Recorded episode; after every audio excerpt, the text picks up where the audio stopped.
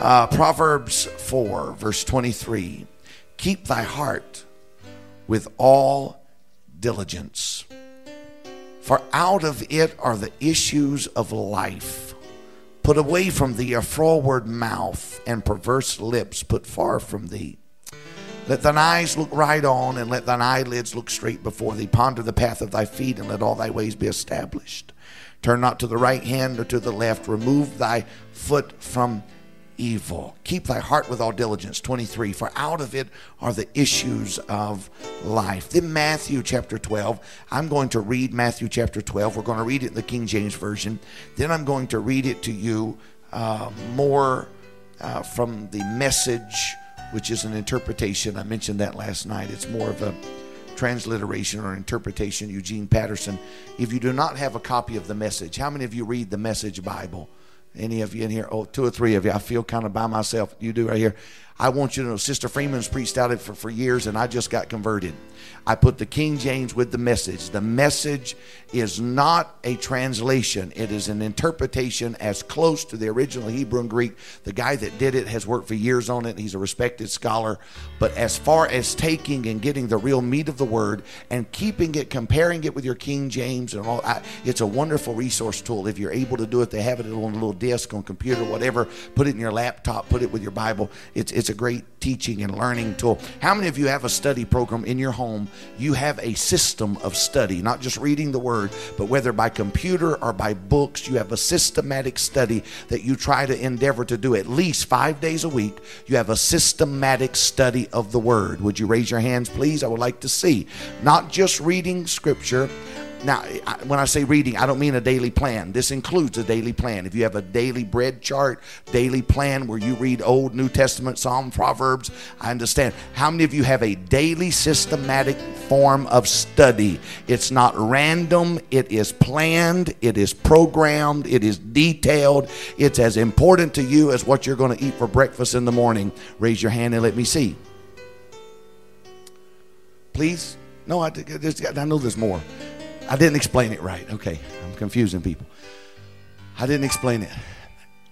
You have a daily detailed Bible reading, Bible study plan where you read systematically, whether it's from headquarters, the bread program, or whether it's uh, listening to it on tape and following along, or whether it's uh, comparing Bible versions, but you have a systematic Bible reading plan that you do. Raise your hand. Let me see. There we go. There's a, there's a few more. I need to see everybody. I'm getting real nervous here. Am I not communicating right? Am I communicating right? You mean at least 80% of us who are supposed to be one God apostolic tongue talking holiness Jesus name don't even feed ourselves a steady diet of the word and we're wondering why bad stuff comes out of our mouth? Well, I'm going to ask another question. How many of you that did not raise your hand listened to at least one hour of radio, or at least one hour of telephone, or email, or computer, or at least one hour of television a day? Let me no. Let me rephrase it. I'm confusing it. Let me rephrase it. How many of you spend at least one hour of a day listening, watching, reading secular media? At least one hour secular media. Please raise your hand. At least one hour. That's TV, radio, newspaper, at least one hour oops, we in trouble.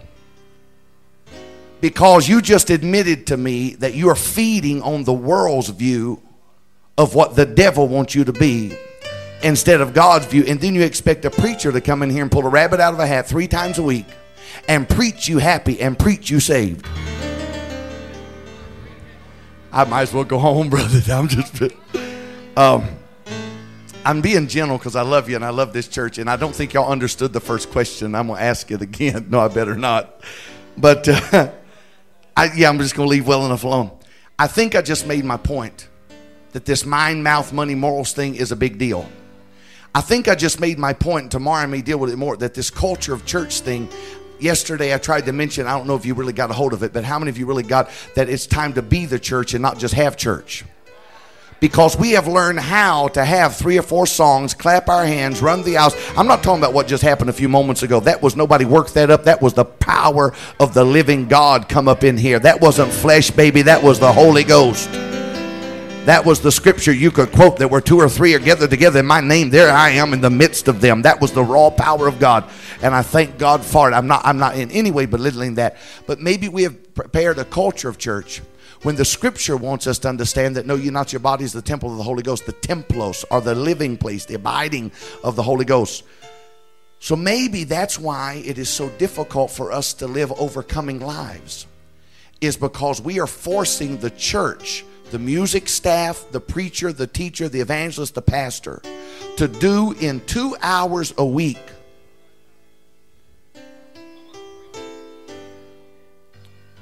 Oh my goodness! I'm, I'm, I'm just just just a thought. Look at your neighbor. Say just a thought. Say loosen up, loosen up. It's gonna be all right. It's gonna be all right. It's gonna be all right. Now Matthew Matthew 12 and verse uh, Matthew 12 and verse 34. You've already made me nervous. O generation of vipers, how can ye, being evil, speak good things? For out of the abundance of the heart, now I just talked to you about out of the heart of the issues of life. For out of the abundance of the heart, do what? Out of the abundance of the heart. So whatever you're saying is what you're thinking. Hmm. A good man out of the treasure of the heart bringeth forth good things, an evil man out of the evil treasure bringeth forth evil things. But I say unto you that every idle work that men shall speak. Now, I don't want to confuse anybody. Sister, you're really intelligent. Is that red letter? That's red letter. I like a red letter Bible. It lets me know when Jesus is talking or when it's just somebody babbling. Okay, red letter, which means Jesus is talking. Now, some of you want to put somebody in hell for a personal opinion that you call a standard. Let me tell you what Jesus called a standard. Every idle word that men shall speak, they shall give account thereof in the day of judgment. For by thy words thou shalt be justified, and by thy words thou shalt be condemned. What would happen if every apostolic Pentecostal started worrying about more what they were thinking and saying than what they were wearing?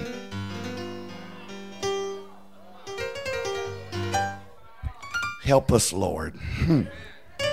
Now, I'm going to read it to you in the message and, and it'll sound better. Now, the word heart there, say heart.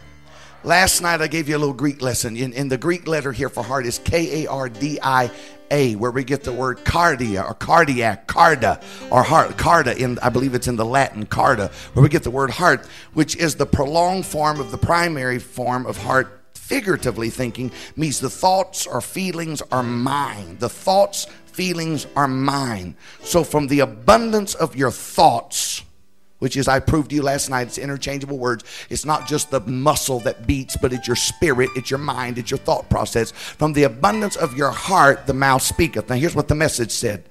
You have minds like a snake pit. what Jesus said. I like Jesus in the message. You have minds like a snake pit.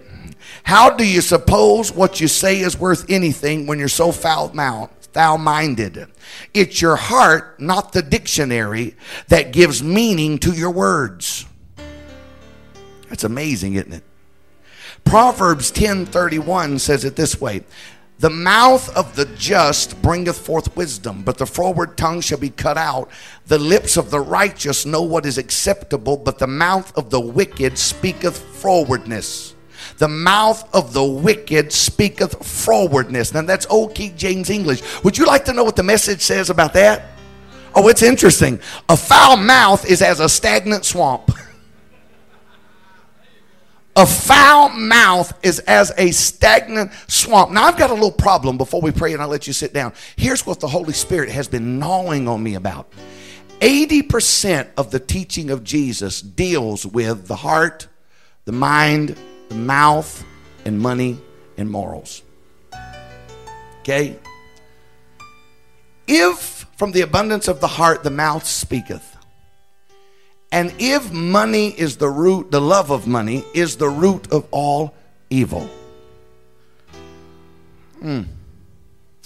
If we're going to be judged in judgment by every idle word or every good word that comes out of our mouth, shouldn't we focus more on what we say and what we spend our money on than anything else in our life.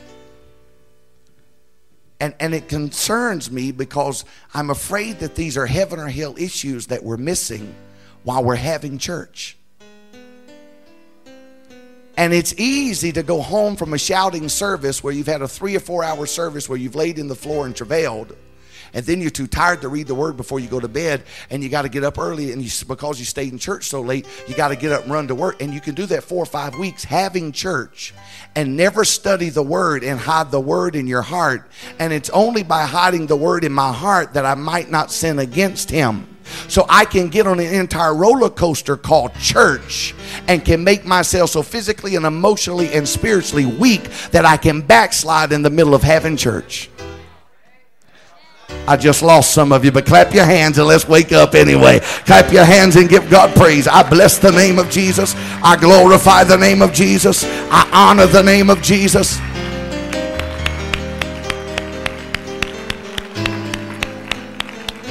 Uh, you, you, you can be, see, it's your heart not the dictionary that gives meaning to your words. My father years ago taught a lesson, and I was thinking about it today. I wish I could find his notes. The problem is, he was like me. He didn't keep good notes, and the ones he has, you can't even read. Last night and yesterday, I preached from his Bible. I had his preaching Bible with me, and it was hilarious laying in bed last night trying to decipher some of his, his uh, chicken scratch and where he was going and what he was trying to say. But he preached years ago a message, and I think it's a book he may have read that's an old book, and he put a sermon together called hung by the tongue. Does that sound like Poppy? That's that's about hung hung by the tongue. And I, I think some of us need to understand that this thing that's in our mouth can be like a sword. It can cut, it can stab, it can wound, it can bless, it can curse. I, have come to tell you, I want to be a blesser. I want to open my mouth and bless. I tried it today. How many of you tried it today to not say anything negative, but just say blessing things and say good things and talk about good things and think good things? Some of you tried it. How many of you couldn't do it? It was so hard. How many of you tried it and you honestly couldn't do it because we have been programming to accentuating the negative instead of the positive? Wave at me and say amen. But I want to get up. I've been doing it here lately and, and I've been scaring people in the airports because they ask me, How are you, sir? And I look at them and say, I'm blessed and I'm highly favored. And they look at me like, mm, I've heard I'm blessed, but this highly favored part, I'm kind of, I've started even trying to wear my nice clothes to the airport. I used to dress like a bum and sometimes I still do. I'll just bum down. But I, I, have started, I like to look prosperous because I want them to know it. I'm blessed. Now that I'm flying enough to sit in the first class section, like I told you yesterday, I want to look the part because I'm prosperous. My father owns the cattle on a thousand hills. And if you were in Texas, you'd say all the taters under them there hills. I'm blessed. Let me read this little paraphrase to you. Consider what amazing good or awful mischief your tongue may be the instrument of effecting. The tongue of the eloquent Demosthenes roused the Athenians against the foundless ambitions of Philip. The bold tongue of the eloquent Cicero delivered his country from the deep laid plots of the artful Catiline. The willful harangues of a solitary hermit filled Europe with frenzy and armed them for the romantic exploits of the crusade. And there have not been wanting in modern times instances of the power of words. Say the power of words. When at the name of Austerlitz or Marengo, thousands have rushed upon the bayonet point and hurried to the arms of death by the power of words. The power of life and death is in the tongue. Say that with me. The power of life and death is in the tongue. James, as the apostle, who he was what we would call the bishop or the general superintendent of the early church, he was the overseer of the early church. He wrote this in 119 of James Wherefore, my beloved brethren, let every man be swift to hear, slow to speak, and slow to wrath. God's been dealing with me a little bit lately, and I, I, just want to talk. Bishop, you're here, and maybe you could back me up. I think you're over 50. I, I'm not sure. You don't act like it, but I think you're over 50, and just back me up. My wife's grandmother died a few years ago at over the age of 100.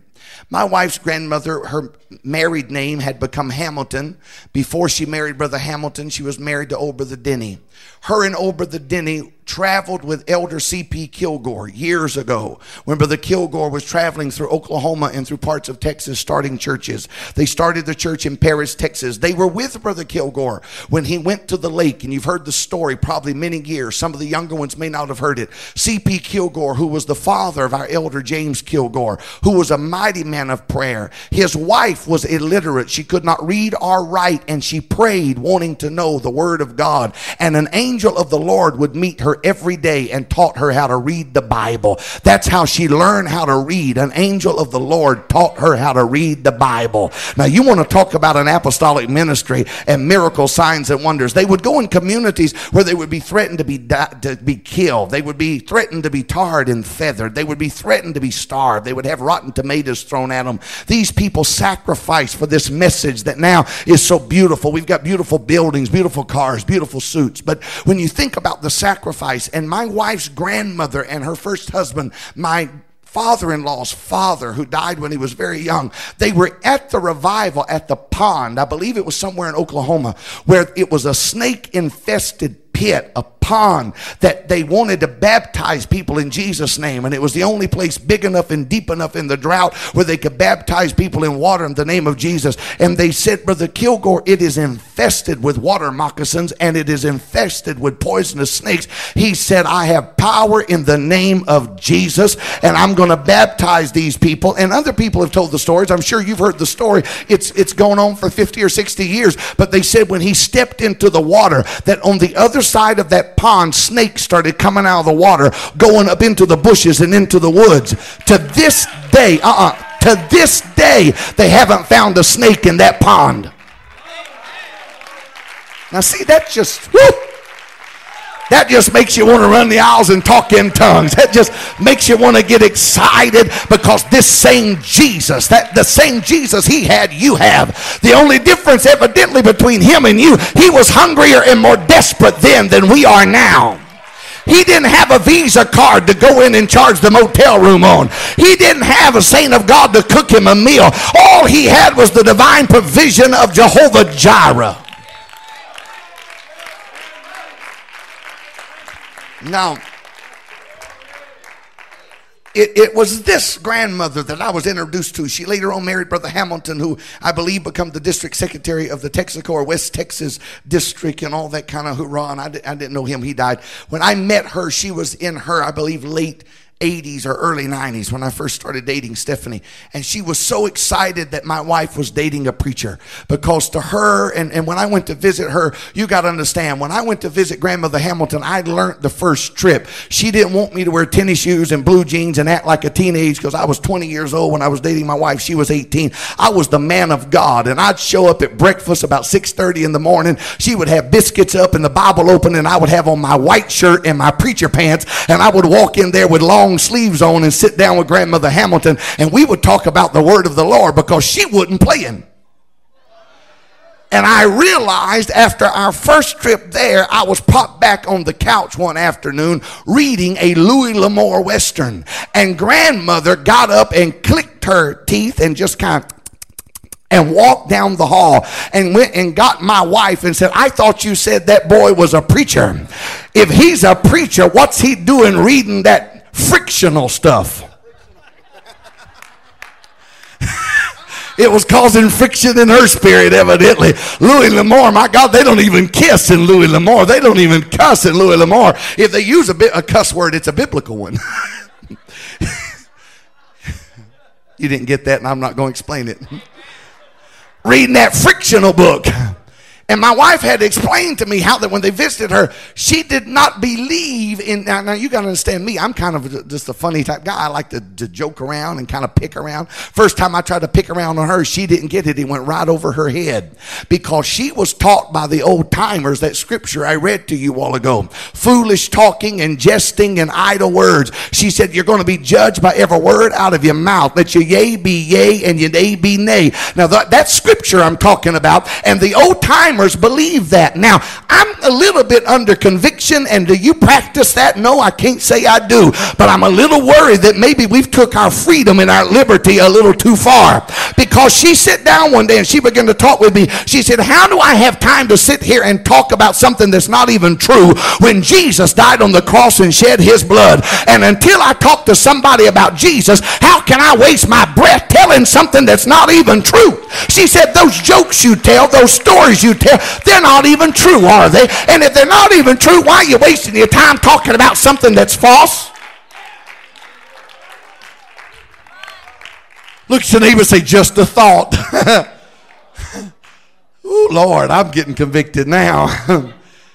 That is the old time way. We talk about this old time way. Let's talk about the old time way because it, it was before you had all of the in, of what we call the conveniences. Maybe it was the inconveniences of all of this stuff that's bombarding us. There's some people I know that spend two or three hours a day just on email not including chat rooms, not including resting and video. I'm not talking about just on your job. Some of you have to because of work. I'm talking about when you're home, when you could be out throwing a ball to your kid, or you could be praying, or you could be taking your wife out riding around a bicycle around the neighborhood or whatever. But instead, you're taking your time. And, and then we wonder, okay, how many of you read your Bible for 10 minutes today?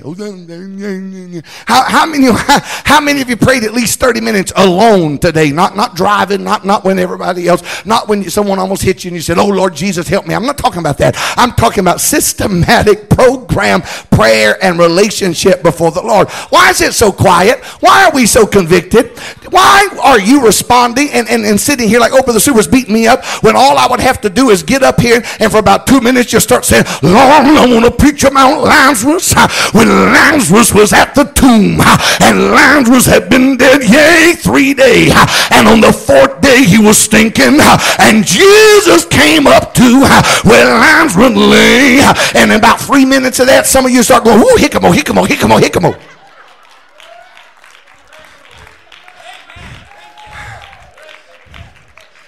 You would feel better. You would get an emotional release. But if you have not hid the word in your heart, when hell hits you when you get home, you're not going to be able to stand against the wiles of the devil. The only way you can stand against the wiles of the devil is if you are rooted firmly, deeply in the word of God. Would you clap your hands and say, man? Uh,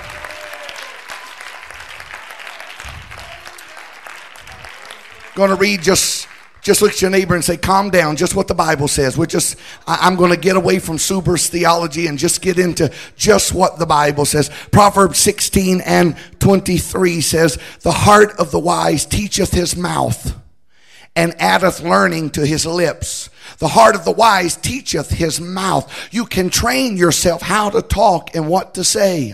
You can train yourself. If you don't believe it, how many of you came out of a lifestyle where every other word was a cuss word? And when you got the Holy Ghost, God changed you and you don't cuss anymore. You get just as mad as you used to get, but the Bible says, be angry and sin not. You can get mad, but you get over it. You changed your word. Well, if you can stop cussing, why can't you start blessing? If you can stop cursing, then you can start blessing. You can teach your lips how to say, I'm healed. But the doctors say you have cancer. No, the power of life and death is in my tongue. By his stripes I am healed. He shall put none of the diseases of the Egyptians upon me. Now we are the sons of God. I'm a joint heir with Christ Jesus. I speak, I confess, I profess. Um, Proverbs 10:31. Be going to Ecclesiastes chapter 5, but Proverbs 10:31, The mouth of the just bringeth forth wisdom, but the froward tongue shall be cut out. The lips of the righteous know what is acceptable, but the mouth of the wicked speaketh frowardness. And, and while ago I told you that means that a foul mouth is as a stagnant swamp. The writer of wisdom of Proverbs said that a froward tongue, a tongue that doesn't act right, should be cut out. I don't want my tongue cut out. And I'm trying to make it as light as I can because I don't want to offend anybody and I don't want to hurt anybody's feelings. But I think it's kind of a serious deal that we start focusing on what we're thinking and what we're saying and on our money and our morals. I think God is trying to deal with us that He wants us to be more than conquerors and live an abundant, overcoming life. But we cannot live an overcoming life if all we depend on is the Spirit to help us. Because I have seen people, and, and, and sometimes we condemn them from a Pentecostal perspective. And I have been guilty of this sometimes because because we're, we're told in the scripture, girl, to judge not lest you be judged. We are told not to judge people by their outward countenance because man looks on the outside, but God looks at the heart. But sometimes because of my culture and because of my background, it would be easy for me to judge somebody because you might get down in the floor while I'm preaching and roll around and talk in tongues and, and hiccamosai and cry and, and, and, oh man, just have a big old time. And this young lady, you might just be sitting there hearing me and not do anything outwardly. But when you go home tonight, you're going to study everything everything I said for about two hours, and then in the morning you're going to get up and pray and marinate over it, and you're going to do what you just heard do because faith without works is dead. We're not to be hearers, but doers. Not just hearers only, but doers of the word. But we judge on the outside, and we would say she got a blessing and that you're half backslid.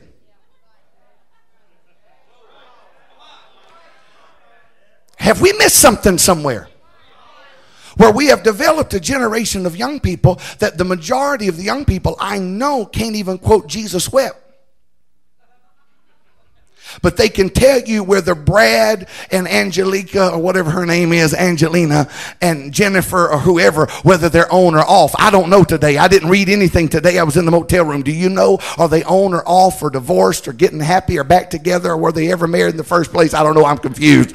But but I, I think that maybe we have got our minds on the wrong things. And because of that, that's why we speak the wrong stuff. Not just to one another, but to ourselves. Am I making any sense? Ecclesiastes 5 and 2. It's about to get better. Be not rash with thy mouth. Let not the heart, heart, mind be hasty to utter anything before God. For God is in heaven and thou upon earth. Therefore let thy words be few. I just I just read to you, and maybe maybe I was confused, but I thought that James said in the New Testament, "Let every man be swift to hear, slow to speak, and and slow to wrath, slow to anger."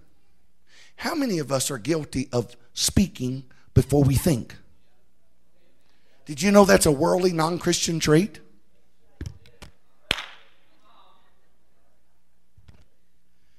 And you would honestly be appalled if you found out one of these young people was going out tonight and smoking a joint.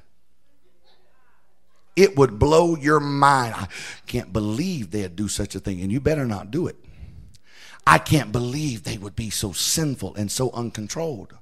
But yet you may go to the restaurant and spend three hours talking about nothing and not get home till 12 o'clock when you got to get up and go to work in the morning. And because of your mouth, you're going to be tired and exhausted and depleted.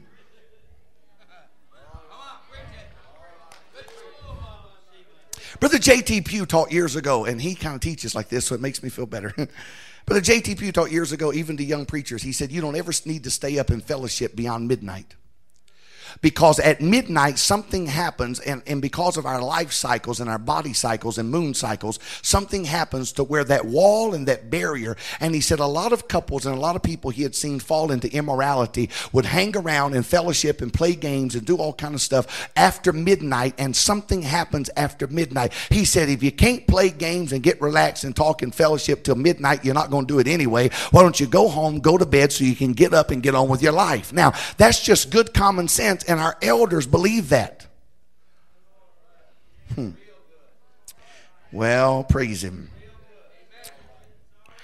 King James Version, Matthew 12, 36, and I read it to you, but I tell you on the day of judgment, men will have to give account. This is the Amplified Version of Matthew 12, 36, 37. I'm going to read the Amplified. You have your King James, I'll read the Amplified. But I tell you on the day of judgment, men will have to give account for every idle, inoperative, non working word they speak.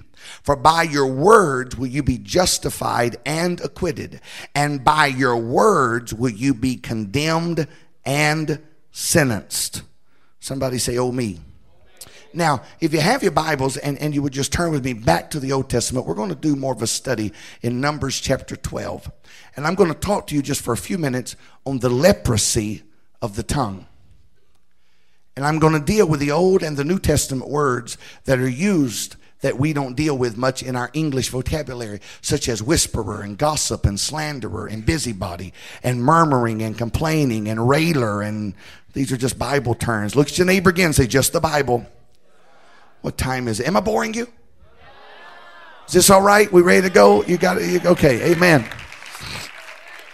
Now, I said all that to set you up. Does anybody realize what I've tried to say so far? What I've tried to say so far is we need to watch what we're saying. And I want to tell you, every time I point this finger like this, I have three more just like this pointing back at me because I have not got this together yet. God has got me so convicted right now on my mind, my mouth, my money, my morals. When, when, when you look and you see that we have people that honestly say you're delivered, that have more credit card debt than they have equity in their homes, and then they want to judge somebody for having a tight skirt and call themselves holiness.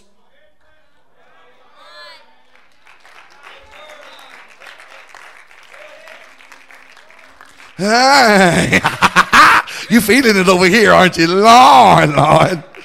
So that, that's, that's kind of where I'm on this little tangent here because I don't want to just have good church. I don't want to just see miracles and, and focus just on blessing mentality because guys like me, sometimes churches like you can think that guys like me that is just, oh, it's just all the fluffing and, and the cherry on the top and that, oh, isn't this wonderful? Look what Jesus is doing. Yes, Jesus is doing great things. But the bottom line is I need to live a life that is growing up into the stature and the image of the Lord Jesus Christ, that I'm being conformed into the image of Christ. Mm. Numbers chapter 12. Miriam and Aaron spake against Moses because of the Ethiopian woman whom he had married. I will not get into that, but that is a can of worms right there. For he had married an Ethiopian woman. And they said, Hath the Lord indeed spoken only to Moses? Hath he not spoken also by us? And the Lord heard it. The Lord heard what they were saying. They were literally standing behind Moses' back and saying, Who's he think he is? He's not that spiritual. God speaks to us too. You know, that's a dangerous thing when you're a senior pastor because there are people that God gives you, Brother Troy, who are Pastor Troy, who have giftings greater than yours in certain areas, but yet God has placed you as the head. It's a difficult thing as the senior pastor, and it's a difficult thing for those of you that are working with the senior pastor. Because if you can ever understand the anointing never flows up and it never flows sideways, anointing only flows down. But we'll never build a great church unless people that are stronger and better and more intelligent and more equipped can be under him, and the anointing on him can flow down in their particular area. There are some areas that they may be more gifted or more talented than he is. The danger danger is is when you begin to pick out that one weakness that God has called you to cover and instead of covering that one weakness in him that God gave you the key to cover and to fulfill that gap and that void, you begin to pick on that weakness and lift yourself up. Oh Lord, help me. And you begin to lift yourself up on the one strength that God has called you to cover that one weakness and I could preach on that a while.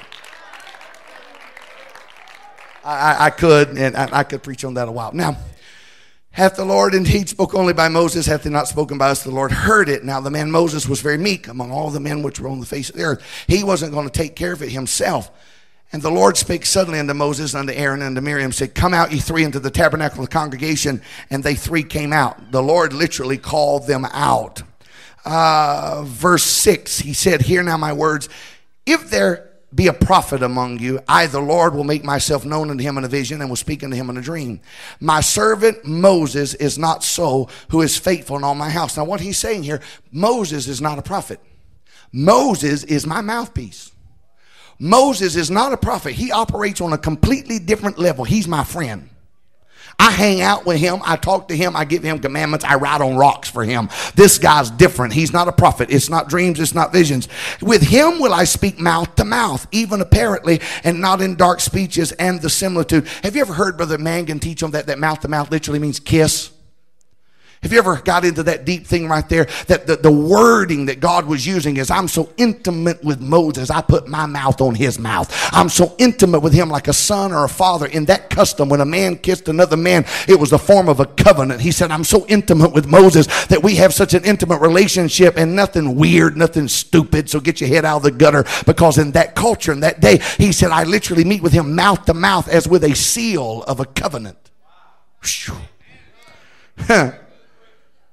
With him will I speak mouth to mouth, even apparently, and not in dark speeches and similitude of the Lord shall be. Behold, wherefore then were ye not afraid to speak against my servant Moses? And the anger of the Lord was kindled against them, and he departed, and the cloud departed from off the tabernacle. And behold, Miriam became leprous, white as snow. And Aaron looked upon Miriam, and behold, she was a leprous. And Aaron begins to beseech for her, and then Moses begins to intercede for her. The very one that was talked against, that was touched, that was ridiculed, he begins to have a burden. Moses was an amazing man. When you look at Moses and you look at Abraham, the way they interceded for those that they love, they could have come to the point where they just said, Lord, you're right, just go ahead and wipe them all out. And they were always standing in the gap interceding. That is the form of a true pastor. I can tell that you have a real pastor because I have mentioned a few things to him about some of you. And I just love doing it, kind of nudge him. I'll just mention and say, Well, what about so and so? Why do you think they do it that way? And before I, it's hilarious. Every time I do it, he will defend you. I mean, boom, he's going to defend you. If I, I mean, I can mention something. What about them? Or what, you know, what, what do you think about them, Pastor? What about so and so? First, they, oh, they're good people, brother. So you, those are some of the best people in the world, and I get tickled because he's a real pastor.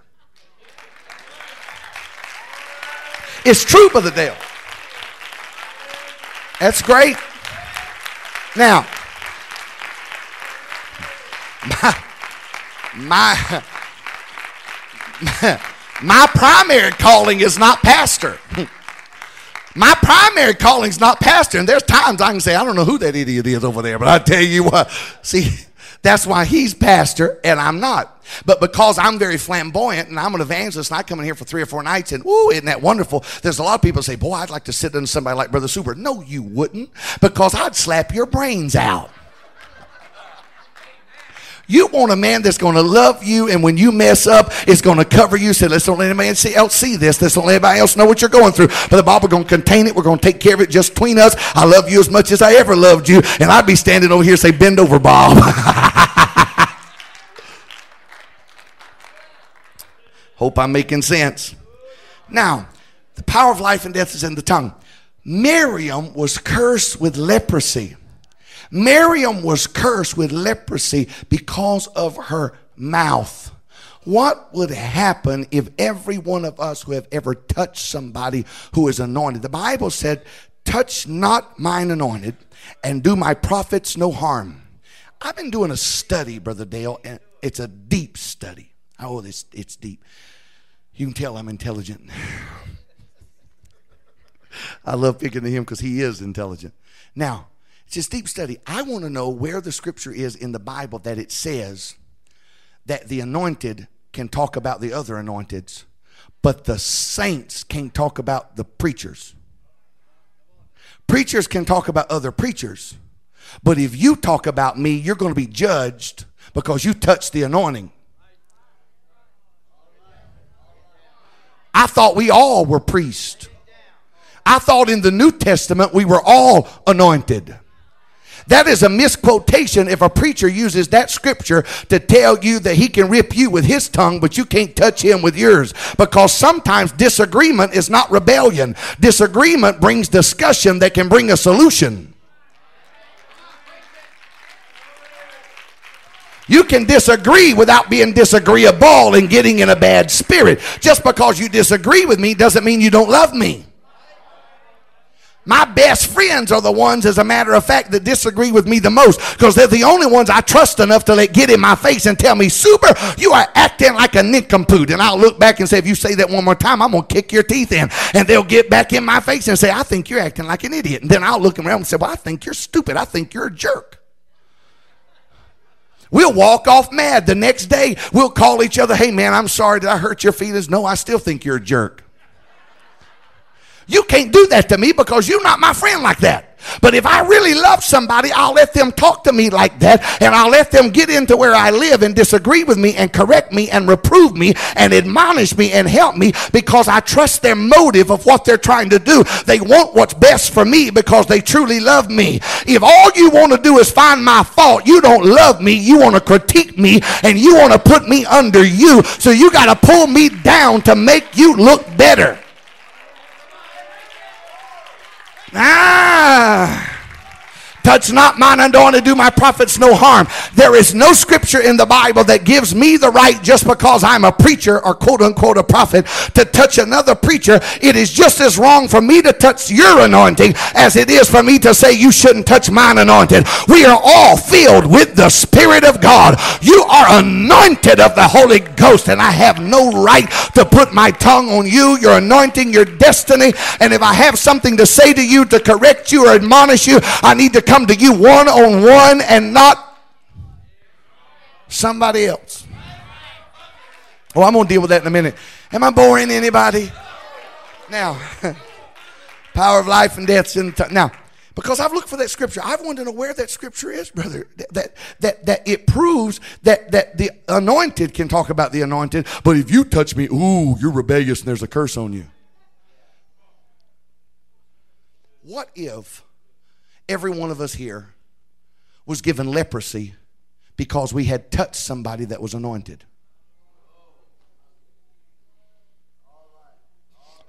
brother, that's the truth. That brother on the front row just had a revelation. He said he'd be ugly.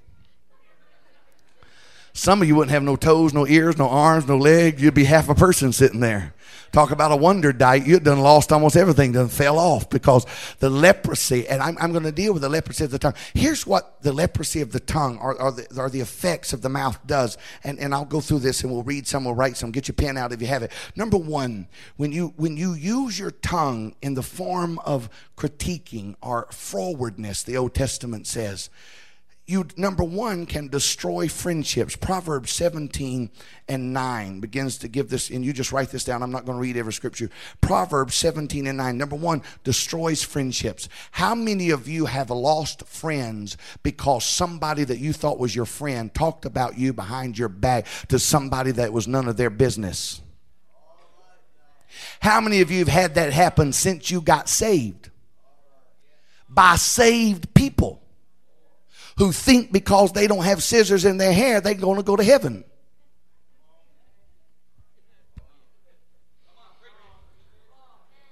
See, I'm just just a thought here. Hmm. I'm just just trying to get us to heaven here. See, I believe in all that too. I live all that other stuff too, but I'm kind of getting nervous that when we focus so much on some stuff and then we look at some of the teachings of Jesus and we may not be doing it. You can lose friends. Number two, it destroys Romans 16 and 17, Proverbs 26 and 22. But Romans 16 and 17, is that machine still broke, fellas?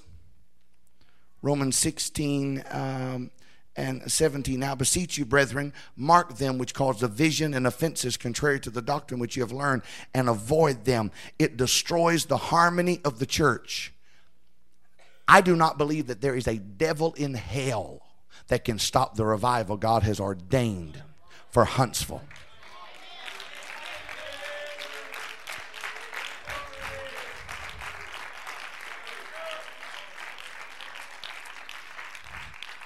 But as my old Cajuns friends say, I guarantee you, I guarantee you there's two or three old hussies that can.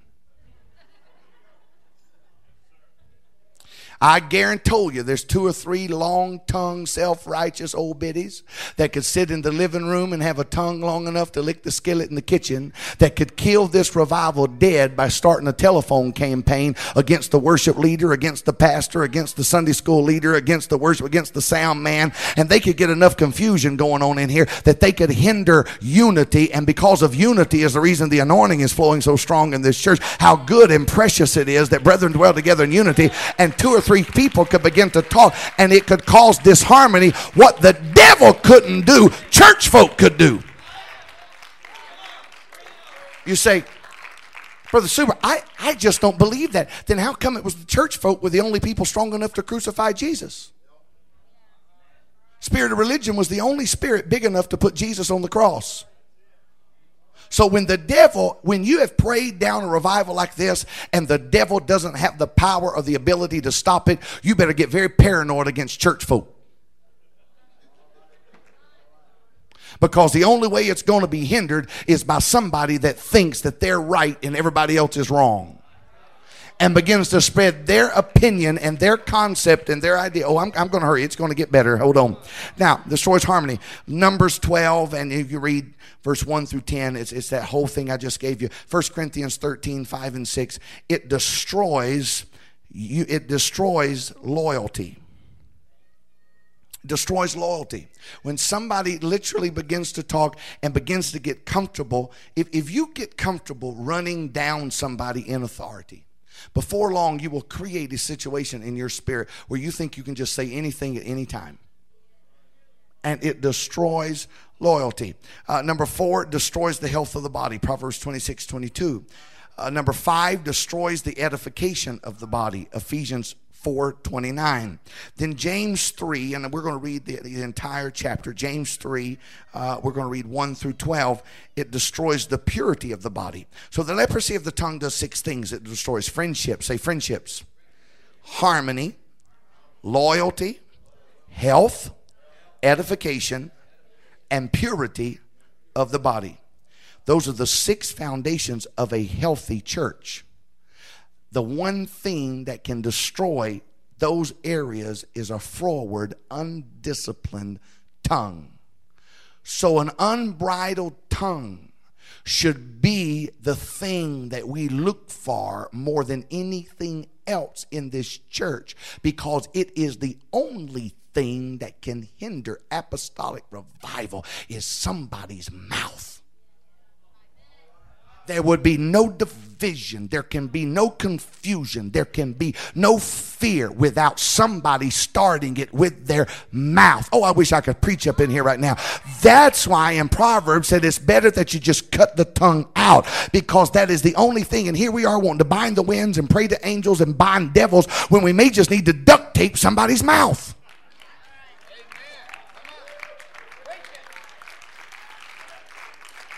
Woo, hallelujah to God. James chapter 3 and verse 1. Y'all need to pray for me at church so I can beat up on them and won't have to travel around like this and do this kind of stuff. verse, uh, let's see, let's go ahead and read. Let's start verse 1. My brethren, be not many masters, knowing that we shall receive the greater condemnation. For in many things we offend all. If any man offend not in word, the same is a perfect man, and able also to bridle the whole body. Behold, we put bits in the horses' mouths, that they may obey us, and we turn their whole body. Behold also the ships, which though they be so great and are driven of fierce winds, yet are they turned about with a very small helm, whithersoever the governor listeth. Did you have a clue what he was just saying in the King James English? He talked about the horses putting a bridle in their mouth, and he talked about a big ship. Have you ever seen the little bitty wheel at the helm that turns a big ship because of the rudder? It's just a little bitty wheel, just, just a little bit, and it can turn a huge ship. I've been on cruise ships and have seen the wheel that turns, and, and it turns that huge, huge ship. So, even so, the tongue is a little member and boasteth great things. Behold, how great a matter a little fire kindleth. If you don't believe it, all you got to do is pick one of these beautiful, godly girls and go tell the right person tonight, did you know she's pregnant?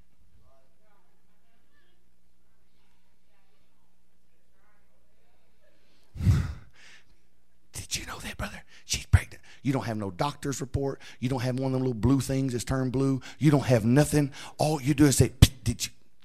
she's pregnant. By Sunday, this church will be in an uproar. The pastor will be getting phone calls. I want to know why she's still in the praise team. I want to know why you let her do this. Number one, ain't none you.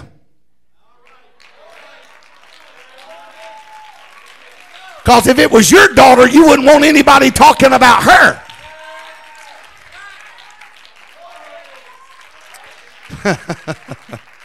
Ooh, I'm feeling better all by myself up here. A little fire kindling. Now, this is what happened. Just a little kind Whoo, here's a big fire going on, a big division.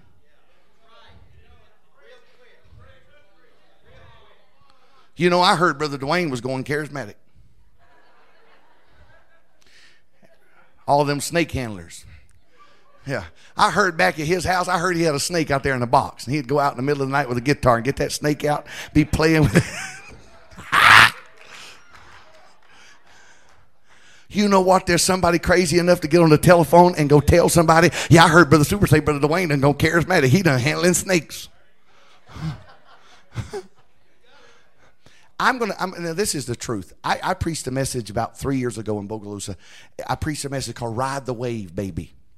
Okay, it was good message. I come out with uh, sunshades, a surfboard, a T-shirt, aqua blue T-shirt over my dress shirt and tie. Okay, T-shirt over my dress shirt and tie. My suit pants with a pair of those bright orange jam pant, you know, that you wear skiing and stuff. And I, I, had a pair of those long orange and they had white flowers on them. And I had them cut off below the knee. Talk about holiness. Had them over my suit, okay, on Sunday night. Preached that message. Had on those things over my suit with a surfboard with sunshades on the t shirt and preached Ride the Wave, baby. People falling out, getting the Holy Ghost everywhere. It's awesome. By Monday morning at 10 o'clock, my phone rings. Brother Tenney is on the phone. Brother Johnathon, heard you preached in shorts last night.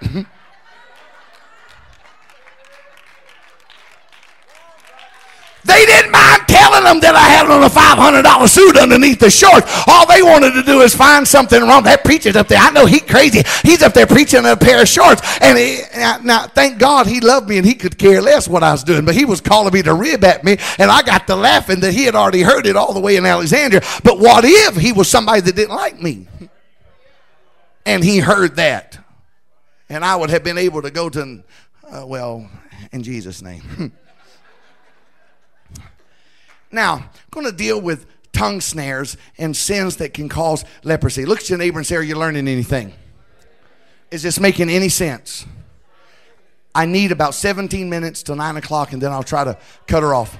Brother, uh, Brother, Brother Taylor said last night, he said uh, in the office, he said, why don't we just go get a drink of water, take a 15 minute break, and, and just, you know, we get tired, let's go take a break, come back for another hour. Because instead of just cutting it off, some of them went, oh, Lord, no. Now, three of you like that idea. Tongue snares and sins that cause leprosy. Now we're going to get into these words. Number one, uh, Psalms 41 uh, and 7. 41 and 7. How many of you even own a Bible? Good, thank you. All that hate me whisper together against me. Against me do they devise my hurt. Number one word, scripture a whisperer. A whisperer. A whisperer is one who secretly passes on evil reports to others. Don't tell anybody, it's a secret. Now, nobody else knows, but I'm going to tell you because I trust you. Now, I've already told a hundred other people, but I'm not going to tell you that because I really trust you, okay? Okay? Sister Tater is not really that good of a cook, okay? That's why they eat out all the time. Now, everybody knows that's not true. And it's Nunya again. And it don't amount to a hill of beans. But something that simple could end up getting back to her and could hurt her and offend some people so bad they'd never come back to church because the whole church don't think I'm a good cook. You say, Brother Suber, somebody wouldn't quit church over something like that. Oh, you better give me a break. There's people that wouldn't dare. I, I can't go back there. I'm, I'm so embarrassed. I can't ever go back there. They, they, they think I can't cook. You say that's so trivial. People have gone to hell over things like that because of a whisperer. Number two, a gossip. Now, the Bible talks a lot about this, and, and it's amazing. I just don't understand why we preach so much, and I have never been drunk in my life. I have never smoked a cigarette in my life. I wouldn't know how to light a joint. I wouldn't even know what one looks like, really. I know you twist it up, I guess. You twist it up stuff. And all this stuff. I don't know a lot about all that kind of stuff, but I'm just confused that the Bible deals with gossip and gluttony, and we don't ever preach about that because that's the sins we enjoy and can still be Pentecostal.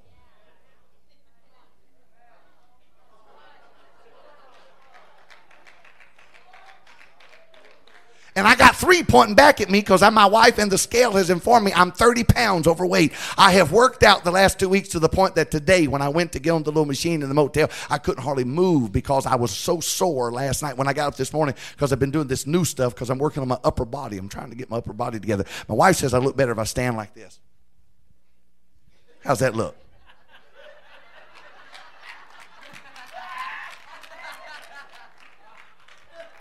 Is that better? Is that better, Bo? Need what? Need some more work? And now I'm real nervous because TJ's informed me at 9 o'clock in the morning he's going to come over and be my personal trainer. But if I get to looking like TJ, you better look out. now, we don't want to deal with those. And, and it convicts me because here I am, I love to eat. I don't have, you may have thyroid trouble. And I know there's people that are sick because of medication, because of sugar. And I'll deal with this maybe some later on. But sugar, medication, thyroid. There's some people that have a weight problem, has nothing to do with their appetite. It is a sickness situation. I would in no way belittle you. I'm not talking to you that has nothing to do with gluttony. I'm talking about the people that have a joint problem. Your elbow overworks. You got a joint problem. It, your elbow overworks, and the only gland you having problems with is your saliva gland because you are swallowing. Oh, you know what I'm talking about in here. But you would put somebody in hell for drinking a glass of wine in moderation when the Bible says to drink a little wine for your stomach's sake. I don't do it because it would offend somebody. And the Bible said, don't let your good be evil spoken of. And it says, abstain from the very appearance of evil. So I don't do it. Because I don't want you going and say, Brother Suber's a drunk. But you would put somebody in hell for drinking a glass of wine, but you don't have a problem with them being 300 pounds overweight.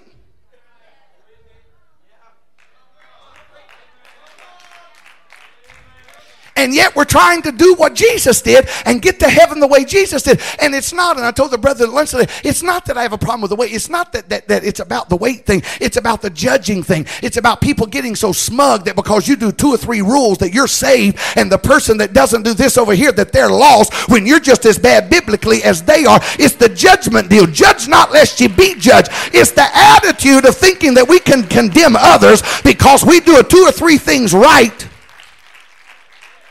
and God is calling this church to a dimension where you're pure Christians, apostolic, one God, Jesus' name, heaven bound Christians, that people can come in here and not feel judged, but they can grow because we're trying to get to heaven together and we're not going to put anybody down. We're going to lift everybody up. We're going to. Am I making any sense? You know what I think's cute? Is this your first time in a Pentecost church? She's enjoying me better than you are. Because she's been laughing the whole time because I'm in the Bible, aren't I? Am I making sense? Do you read the Bible every day? See, I thought so. just a thought. Just I just that was just a thought. I just want a thought there because she's having a lot of fun. And when he recognized her, she's not embarrassed. But in this church, said, yeah, we're so glad to have you here as a visitor. That's so awesome. And she could go some places and walk in and they'd look at her and say, we don't want visitors here. If you're not a member of our color or our family or our friends and you don't live in our neighborhood, you don't belong here. Listen. I want the rich here. I want the poor here. I want the white here. I want the Spanish here. I want the Oriental here. I want the Korean here. I want the black here. I want them all here. Get everybody in here because everybody's got to be saved. Am I making any sense? Am I making any sense? Now, here we go, and I'm going to uh, close. A gossip. Say a gossip. What is a gossip? Do you know what one is? A gossip is one who magnifies and sensationalizes rumors and partial information. A half truth is worse than a total lie. I would rather you tell a total lie on me than tell a half truth. Because if there's enough truth mixed in it, brother, have you heard? Did you know? Did, have you heard about Brother Suber? And if someone says that to you, I, I, that's just maybe I'm the only one thinks this way. But if someone says that to me, have you heard about Brother? Have you heard about Pastor Troy? Immediately when they say that, I, I know it's something bad. Because we don't ever say it in that tone of excitement when it's something good. Have you heard of Brother Suber? He got a new Jaguar about six weeks ago. Have you? Oh, praise God. That's the truth, too. You ought to give God praise. Say, say, say have you heard? Have, have you heard? Have you heard about Pastor? Uh uh It's never nothing good. It's always, have you heard? And immediately you know it's not. No, what? What'd you hear? I won't tell nobody what you hear just between you and me. My cell phone's on the whole time, speakerphone, trying to everybody else. It's somebody who sensationalizes and magnifies something, whether it's true. Now, now, now, this Miriam thing, and I'm fixing to hurt somebody. Brother Suber, is it gossip even if it's my family? Miriam got leprosy, and it was her family. She was judged, and it was family. Gossip isn't just like people say, well, well, I'm not gossiping. You remember the old guy that made the tape? He said, What I say about my neighbors is the truth. Gossip doesn't mean you're lying, it just means you're talking about stuff that is none of your business. Technically, I should say nothing about you unless it is edifying you, building you up, encouraging you, strengthening you, helping you in the kingdom. Just what we call just mindless chatter, idle words about somebody else is gossip. We're back to that. Idle words. Just talking about whatever. Well, I didn't say nothing bad about him. Why